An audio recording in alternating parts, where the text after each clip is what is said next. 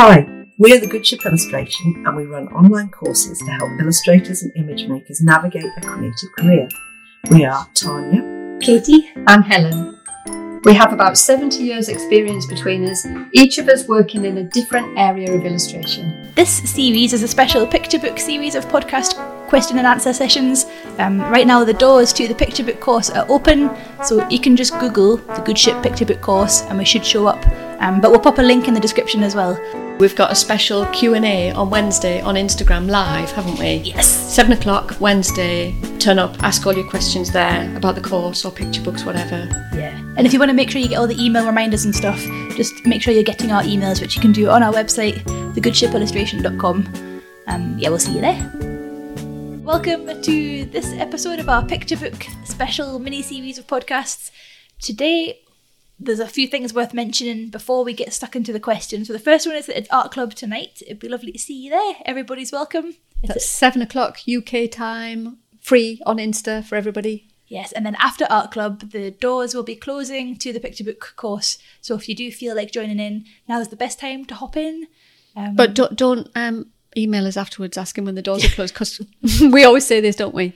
We're, we're very lazy. It's not really laziness, is it? The software is just really hard to sneak anybody in after the doors have closed. So if you want to get in, get in before doors close. yeah, and if you miss it, there will be another live round, but we don't know when yet. Um, we're not that organised, but it will be next year. okay, so with that all out of the way, let's do the first question. So this one is all about finding stories to illustrate. So this person isn't drawing their own. No, they're not writing their own stories, but they want to illustrate stories. So where can they find things? Oh, that's a really good question. There, there are a couple of things I want to say here is if you definitely don't want to write and you know you're just an illustrator, then you need to make a folio full of lovely images. And it's really handy to have something to hang those images on. So you could, you know, take a story, uh, fairy tales are a good start. Have you got any suggestions, Tanya? Po- you could find poem. You could just write a little journey. So you don't you don't need to be a good writer. Just think okay i've drawn this character. I really like her. She's going to go on a journey today. And then you can fill your whole page with picture of your character. Maybe they meet somebody they go somewhere together. None of this is written. It's all drawn. And in that little made up story you're going to have interactions between characters and funny things happening. So yeah, you don't need to be a writer, but as long as you can kind of imagine a story for your folio, that would work really well. But you could also do non-fiction work, couldn't you? Yeah, yeah. That doesn't need a story. So you don't have to be a writer if, if you don't feel like a, an author illustrator type character. You could just focus on your favourite things. Maybe they're whales, or you know, whales as- as in the animal, uh, or the place too. Both are equally valid, aren't they? Like, um, or you could do- Mushrooms, Tanya. yeah, mushrooms. Or you could do the really simple, your version of an ABC or your version of a numbers book or of a kind of dictionary. It- If you look at the kind of very typical non-fiction books out there, just take one of those ideas and illustrate to that. It may not be character led, but you can still have character led non-fiction books as well. You know, a, a character is guiding you through different aspects of learning about a subject. You might not think of yourself as a writer, but you might actually, that might be a secret talent you don't know about yet. Because when I first started in picture books, I went to art school. I only thought of myself as an illustrator. Um, I never, I just didn't even consider writing a book. And then I went to see a few publishers and they all said, yeah, we really like your illustration work. When we find you a story, we'll give you a ring. But you know, I'm, I'm really impatient. And a few weeks went by and they hadn't found me a story. And so I just thought, I'll, I'll have a go at writing one myself. It can't be that hard. That was a silly, you know, it is quite difficult, but I wrote my first one at the dining room table in one night, took it back and they published it. And then from then on, I was learning on the job. I've just learned as I've gone. It's the best way to learn. Ju- yeah, Chuck it's the yourself best in at the way. deep end. Yeah. See what happens. Like, I'm not saying that's the best book I ever wrote. I'm kind of glad it's out of print, but it was a foot in the door and I learned on the job. And if you do our picture book course, we have loads of tasks in the picture book course that will get you started on your own story if you want to do that. We've actually got a freebie on the website as well, haven't we? We've got the character workshop. Yes. And that'll be if you go in the freebies bit of our website, it's the top the big button on the top right hand of the goodshipillustration.com. Um yeah, freebies and you'll see it on there. But there's also your childhood illustrated workshop, hmm. which is another great way to trigger stories just by kind of digging into your childhood. Yeah, that's right. Yeah. Just scribbling memories from your childhood often brings back all of those emotions and feelings of what it was like to be a child. That's a really good starting point as well. But then looking at the same subject of I'm an illustrator, but I don't want to write the story, you can equally say a lot of people think you've got to arrive as a team to a publisher with a great story. So quite often these relationships are writer led in that a writer will say, I've got a great story, will you illustrate it for me? And we'll go to the publishers. But it doesn't work like that. No, I would stay clear of that. I'm sure there are exceptions to the rule, but the publishers really like to put a, and they're very experienced at putting a writer and an illustrator together. And I think if you arrive as a team, you've got to be ready that the publisher might drop one of you, or they might be so worried about spoiling your relationship that they just reject the whole book. So I would be really wary of that. There's that thing sometimes, we've all had it, where somebody's written a story and they're not published. And they say, Will you illustrate it? And then we'll take it to the publisher. I would seriously avoid that at all costs. Avoid it. You're going to be illustrating for free. The chances are the publisher won't take it because they prefer to match a, a, a text with an illustrator. And they're so good at it. They want to be involved in that point. So, yeah, I would avoid that.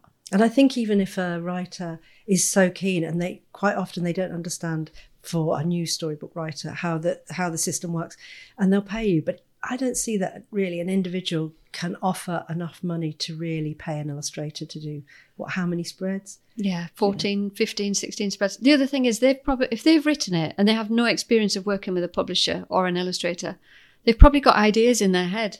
And they're probably going to say to you, but I imagined it like this, and the enormous amount of changes and the the terrible pain of working with somebody who has images in their head that they want you to create. It's just not worth. Yeah, and not they're, worth they're it. not visually led, so Mm. you're kind of sort of yeah, it's there's not a good situation. Even the weird pressure if they can pay you well and it's from their personal savings. Yeah. Like, oh no, it's your personal money. Oh, and it's just, it's not a nice feeling. And what if they say my favorite color is purple? Yeah. yeah. Where are you then? and you know, quite often it's a you know people write about things they love that are dear to them, so they have very clear ideas about what they should look like. So we had a student who, in order to supplement her, this isn't a good ship student, but at college, in order to supplement her final year's work, she took a commission from someone who wrote a story about their dog, but they started art directing her, and it was all wrong. And so, from an educational point of view, the images that were coming out were compromised by the power dynamics of the relationship with the writer. And as a tutor, I couldn't then give her advice when she was already receiving instruction from the writer. It was an absolute nightmare mm. because The- then her the- work wasn't good enough at the end. Sorry, Tanya. No, don't worry. I was just going to say the publisher are really good at keeping the author and the illustrator apart, which mm. people are often surprised by that. That the first time you meet your author is when you're promoting the book when it's out in the shops, and that's because the publisher they really keep you both separate so that the author can't be doing that, can't be giving their own art direction and just muddying the waters with their opinion. They really make it clear to the author, we've chosen an illustrator. We think they're going to do this well. You have to let go a bit and leave it to them because you can't work like that as an illustrator. You can't draw exactly what's in somebody else's head. It's got to come from your heart. So the publisher are really good at negotiating that. They keep you well apart. And your art directors. I mean, your Mm. art directors at Walker are just amazing, aren't they? They know what makes a good spread, what makes a good book. And so, whether you're an illustrator working with an art director or you're a writer working with an editor, that's a dream situation. You've got someone at the top of their game helping you make what you've got even better. So, if you're approaching picture books from the point of view as of a writer or as an illustrator, just go it alone if you need to. But if you embody both skills, all to the better. But don't feel you have to ha- have written the story. It's okay if you just want to be an illustrator.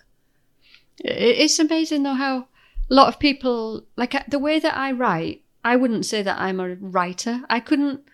I, f- I would find it hard to go away and write a story without ever having made anything visual first. A story almost always starts with something visual, and then as I write, I draw at the same time, and the story evolves from drawing and seeing where the character leads me and then writing a bit and then coming back to the drawing. I think being a writer illustrator is a very different thing to being just a writer. So you might not think of yourself as a writer, but you might be a good visual storyteller.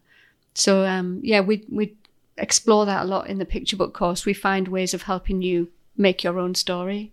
There's so many people that have come out of picture book course who went in as illustrators and didn't imagine they would have the book content. By the end, most of them have got it, haven't they? Mm-hmm. Yeah, Helen's got lots of good tools for eking a story out of you, Mm-hmm. whether you think you can do it or not. Um, so there was another question. I haven't got the exact words here, but the general gist was like, "What do you reckon of this?" The thing you've said it's been happening for years, but this move to shorter, less words in picture books. Yeah, that that that is a thing. So I think in, when you buy a vintage picture books from the 60s and 70s or before, picture books were much wordier. They were long pieces of text, like 500 words, 700 words. We've got a brilliant book by John Burningham called Borka. I think it came out in the 70s. I think it's about geese. It's so good. It's absolutely brilliant. The text is really long in a way that you very rarely see in a picture book, or at least in a British picture book anyway the trend seems to have been ever since I've been doing it in the 90s has been shorter text. Every now and again something breaks the rule. I think the Gruffalo is probably a bit of a longer picture book format. So I think um yeah, try and keep it you you've you're really taking into account how likely it is you'll get published. So if you keep it short, sort of 200 words, it's an easier thing for the publisher to publish. Yeah, There's always easier. exceptions, aren't there, where they'll do something longer, but Yeah, you'd be more allowed, you'd be more likely to get away with breaking the rules if you've already made a name for yourself. yeah, yeah. What what does 200 words look like? For example, on a double page hmm. spread. You- if you've got a small sentence on each page. Yeah, a sentence or two on each page, or like you might have three vignettes with a short sentence on each vignette and then two sentences on the other side of the double page spread. Yeah. Whereas, you know, you look at some books from the 70s and almost what of a double page spread, a half spread could be text and the other half could be pictures. It is a shame because there are some really lovely books with longer text. Lots of them, I really like lots of the 1970s John Burningham books with longer text. Um, it, yeah, just doesn't seem to be the fashion at the moment. Yeah, but I suppose that's good to know if you're completely new to picture books, like and you're writing stories, keep them short. But, you know, if a publisher, if you've written it longer and the publisher absolutely love it, they'll help you knock it into shape, they'd help you edit it. But there's a rule of thumb 200 words is about right. Yeah. So th- there was a question here as well about struggling to visualize. So this person's written a story, but they're and they're illustrating it, but they're really struggling to visualize what the children in their stories look like. And don't worry, you're in luck because we did a workshop about this just the other day. She says, I can draw everything except the characters. Any advice on character design? Yeah, brilliant. We've got a freebie on the website that we just mentioned before. Go on the website, have a look at that. We'll get you started. Yes. And in the course, there's loads of character stuff in the course. That's so unusual, isn't it, for someone to say, I can draw everything else except characters. Most people are character driven. And the big draw the question is, how do we do backgrounds? Yeah. Yeah. So that's quite an mm. unusual one. But the mm. character workshop's great. It's like a quick fire series of prompts, isn't it? And we've Yeah. done it on Instagram a few times, but this time we were like, okay, it's going to go on Zoom so that it can live forever on the website. It's, it's amazing what you can do against a clock. So at Art Club, we always draw it against a clock. And then we've done these um, character making workshops against the clock as well. And when you put all, you have no time to worry about it when you're against a clock. So when you put all of those worries and, oh, what if the character doesn't work if I do this? You put all that aside and you've just got a timer on. You've got to get it down on paper. It's amazing what you can create in those little short spaces of time. It's magic. Yeah. Next one. This one, it's not about picture books, Mm-hmm. so it's naughty. Gonna sneak this one in. It's about live illustration. Oh, shall I read this one out? Yeah. So, this is for you, Katie. It says, What are your top tips for live illustration? Would love to know more about how Katie does what she does. Maybe you should explain what you do. Yes. So I do live event illustration. So basically, that just means I draw pictures at events and meetings while people are talking. So people are talking about things, and I'm drawing pictures live. Um, and I've done that for lots of companies like Google, Apple, Netflix. Um, but the reason I became a live illustrator is actually because of my inability to do deadlines. so just created a whole business around my inability to do normal illustrator things. Um, but yeah, so the adrenaline and fear of a live event makes me get stuff done. Um, and I found out it's something I really enjoy doing. So yeah, here's my top tips. And the first tip is to draw very fast. It sounds really obvious, but you know you've got to be super quick. You can't draw everything that everyone's talking about. And I always think that's a mistake people make when they're starting out is they feel like they've got to be like an AI transcript machine and draw absolutely everything. Um, but firstly, you can't do that because you're a human, not a machine.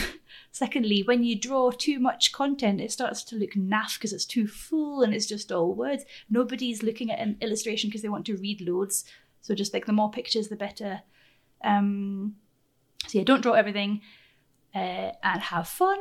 I think because it's scary, you can easily get really like tense and like, oh my god, and have a terrible time.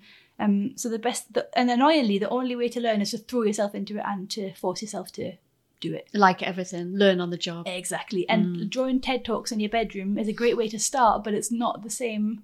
Firstly, TED Talks are so heavily scripted that everything they say is perfect content and you can't draw it all and it's really stressful. But when human beings are talking in a less practiced way, you know, like human conversation that meanders around. So, like, probably podcasts are much easier to draw actually, um, because it's more of a human way of More, more organic. Yeah, it's more organic. Um, so you could like go to actual events and draw people talking, but you can't do it for free forever as well. If you want to do it as a paid thing, you know, you got to start charging people. But yeah, Uh, Do clients ever come back and ask you for changes after the live event?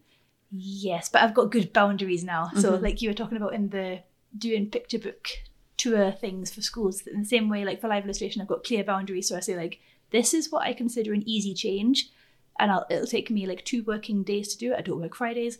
This is a big change. It'll take up to 10 working days. I don't work Fridays. Um, P.S. I don't work Fridays. and then, you know, and like this sort of change will be charged extra.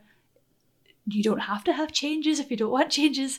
So it's, yeah, sometimes, but it's usually things like I might have done a little spelling mistake or I've missed off something that I didn't think That's what I would do. It'd be full of spelling mistakes. It'd Oh, be God, atrocious. Me too. It's only ever the names, like people's names I get wrong, even if Mm. they're written on the screen. Sometimes they're just like, obviously, very rarely and very reliable. And but, so you were telling us once that you have like a catalogue of symbols that are very useful when you're doing these. Yeah, so like the same sort of things come up again and again and again. So you get like almost a bank of icons in your head, which feels like the opposite of observational drawing because you're like a globe, a hand holding a heart. Like, there's- Some of them are quite cheesy and gross, but then they do get the words across really quickly without having to write words. Um, so yeah, you, but developing your own bank of icons like that can be really helpful. You should have a look on Katie's Instagram for some examples of it because it's brilliant. We should have a kind of Katie Pictionary um, Christmas party. I feel like I have an unfair advantage Yeah, of Pictionary. We'll get you really drunk first so that you can't think straight. The other thing I think about your your you know your job area, you must be a complete genius. You know everything about the world because you've been on in on private conferences where they're talking about the future. just random knowledge about silly things, yeah. like you- leadership conferences and like environmental issues and acronyms for things I don't need to know acronyms for. It's great. Do you look at the news and think, "Oh God, guys, you're so far far behind. They're not doing that. They've got a whole other plan now." I heard. It's nice. You do see like a general like a general thermometer of the world. Like COVID obviously was a huge topic for ages. Yeah. And then the great res- resignation that everyone was quitting their jobs, that was a big one for a while. Talent retention, Yeah. also a thing now. Everyone's quitting their jobs. Um, You must have a very organised brain to be able to pick out which bits of the talk are important and organise them on the paper in a nice way. It's funny. I feel like my brain. Maybe it's because my brain's so disorganized. Like one thing pops out in my mind, I'm like, "Ooh, better write that down. That's something good." like this is like pure chaos. Then if something pokes its head above, I'm like, "Take that." Ah, that's amazing. I'd love to. You do should a do a course. I was going to say that. Yeah, like- you, you should do a course about this. One day, I would love to do a course on it Mm. in, in the good ship. Like after all the after the business courses birth and everything, I think it'd be really fun to Yeah, share. that'd be so good. Yeah, I'd like to- Yeah, watch this space for next year. Everyone's been asking for it though, so next year would be. We're not pushing you or anything. I feel like it's time that we're ready. yeah, I think so. Can I ask one of the really straightforward questions that people always ask over and over again about picture books? Um, if there's a potential picture book idea, is it enough to approach publishers with the cover, the main character design, two to three spreads, and a synopsis of the story, like a bit more than an elevator pitch? Or are they expecting a full blown mock up of the book? The first, the first option. Do not do the second one. The first one is it, it is enough. Uh, you uh, a kind of summary of the story, or if you've written it, the whole story. A couple of spreads so they get an idea of what it'll look like. But don't think those are going to be the final versions. They're not the final spread versions of those spreads because as soon as you get a contract with a publisher, they're going to wade in there with their own advice. And, and their advice is good because they've made so many books. So, you know, send them some samples of your work generally, one or two spreads from the book, um, a summary of the story, a synopsis of the story, maybe some little sketches that you've done, you know, development sketches for a character. And yeah, they'll sign, you you can get a contract off the back of that. I think if you went in with a completely finished book, they would worry that you were too precious and you didn't want to change anything. And it might actually put them off. And imagine all the work you've done for no reason. So you think you don't even need the cover? You could do the synopsis, couple of double page spreads, character development sketches. Sometimes I do thumbnails and I might do a little thumbnail of a possible cover, but that hardly ever makes it to the final cover. So I'd just do a thumbnail. Do a thumbnail, thumbnails of all of the pages very, very roughly, and a synopsis of the story, or sometimes I've got the story and I type it out. One time I was commissioned on the strength of lots of drawings of a dog that I'd met at a, a you know, a dog re- home, rehousing dog shelter. yeah, a dog farm. a Battersea Dogs Home. Uh, I had done lots of sketches of the dog. One in particular I really liked, and I'd written the word Fleabag above it. And I knew it was going to be a dog without a home. That's all I knew.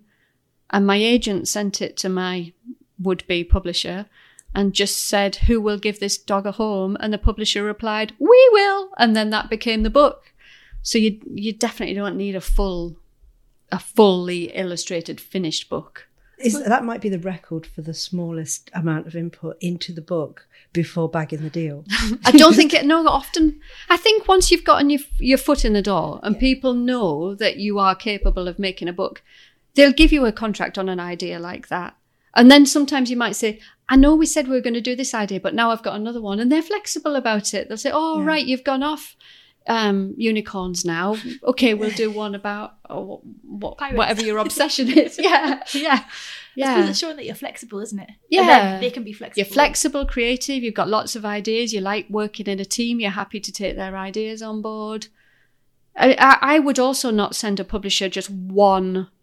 If you're going to send them a book idea, you need to make sure they know you've got lots of ideas, maybe some bits from sketchbooks, little characters, and say, Can I come and see you and show you all the interesting things happening in my sketchbooks? Um, they want to see you as a whole person. They want to know that you're not, you haven't got this one idea and that you're precious about that one. Yeah. They want to know that generally you're a creative person who can generate more ideas. And and if you're thinking, well, how do I even get to see these people in real life? Even doing that's a big ask. But as visual people, we could make up the equivalent uh, kind of digital PDF portfolio and send that to them and go, right, here's my main idea, but I've got two or three, look on these other pages, here's some scribbles, and here's one made into a full blown character. So you can literally virtually ape the meeting you would have with a publisher that you can't get to see because you're an, you're an early career illustrator by putting together a kind of really compelling PDF like deck portfolio that you can hmm. send to them or that your literary agent can send to them. Or put loads of those lit- little bits of your idea on Instagram. So, you know, your character's face and then your character meets their friend. And, you know, you could sort of tell the story visually in very rough form on Instagram. And if you're part of a nice big community of other illustrators who know publishers, who know editors, and you're in that, you know, follow the nice hashtags where all of those people are hanging out, like Walk to Sea or Good Ship Illo, or um, you can make connections that way. And publishers are actively looking for people on Instagram. So, you know, don't write your whole story out and share that, but you can sh- share tiny elements that show how lovely your work is. I know people who've been commissioned for a picture book off the back of a lovely image on Instagram. Oh, that's heartening. Isn't there um, a hashtag for children's picture book pitch? There's some pitch um, Yeah, hashtags, people aren't there? have done, Certain- like, is it picture book postcard or something? Hmm, I'm not sure about that one. I'm sure I I've know. one floating around where it's like you just put a little postcard of like the sort of work you do and your Mm. details. I think. Hmm. Google it. I not do Hmm. that. God, I'm yeah, actually, sure. that would be so much easier than sending to people. Just do the equivalent of your "Who will give this dog a home?" Fleabag, Hmm. but do it over a few Yeah. days on Yeah. Instagram Mm. with the right hashtags. Hmm. Wow, that's perfect. Do we want to do any more questions, or are we nearly I think done? that's all of our questions for that one. Yeah. Excellent. If you do decide to join the course, we'll see you in there.